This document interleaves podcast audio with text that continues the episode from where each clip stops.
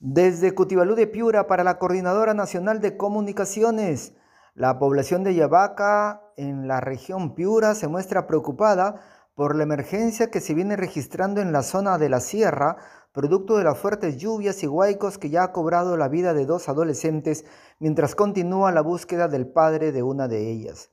En medio de esta emergencia, en Ayabaca también se sienten indignados porque son testigos cómo la lluvia deja aislados a los pueblos pese a la inversión para el mejoramiento de las carreteras que tienen poco tiempo de inauguradas. Es el caso de la carretera Sitges Monterrico Banzal, una obra ejecutada por la Municipalidad Distrital de Sitges, que comprende 17 kilómetros, además de alcantarillas, badenes y muros de contención que deberían garantizar la transitabilidad de la población.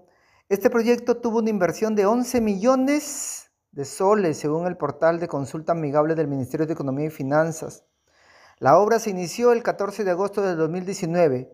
Debía entregarse a fines del 20. Sin embargo, el consorcio Monterrico Sitges paralizó los trabajos tras la llegada de la pandemia y entonces la obra se ha inaugurado y se ha entregado en diciembre del año pasado, diciembre del 2021. Sin embargo, tres meses después de inaugurada y luego de las lluvias que se registran en Ayabaca, la carretera que conecta a los poblados de Gililí, Montero, Sixes, Monterrico y Ambasal, se encuentra intransitable. Plata al agua. Desde Cutibalú, para la Coordinadora Nacional de Comunicaciones, Luis Enrique Lozada Gallardo.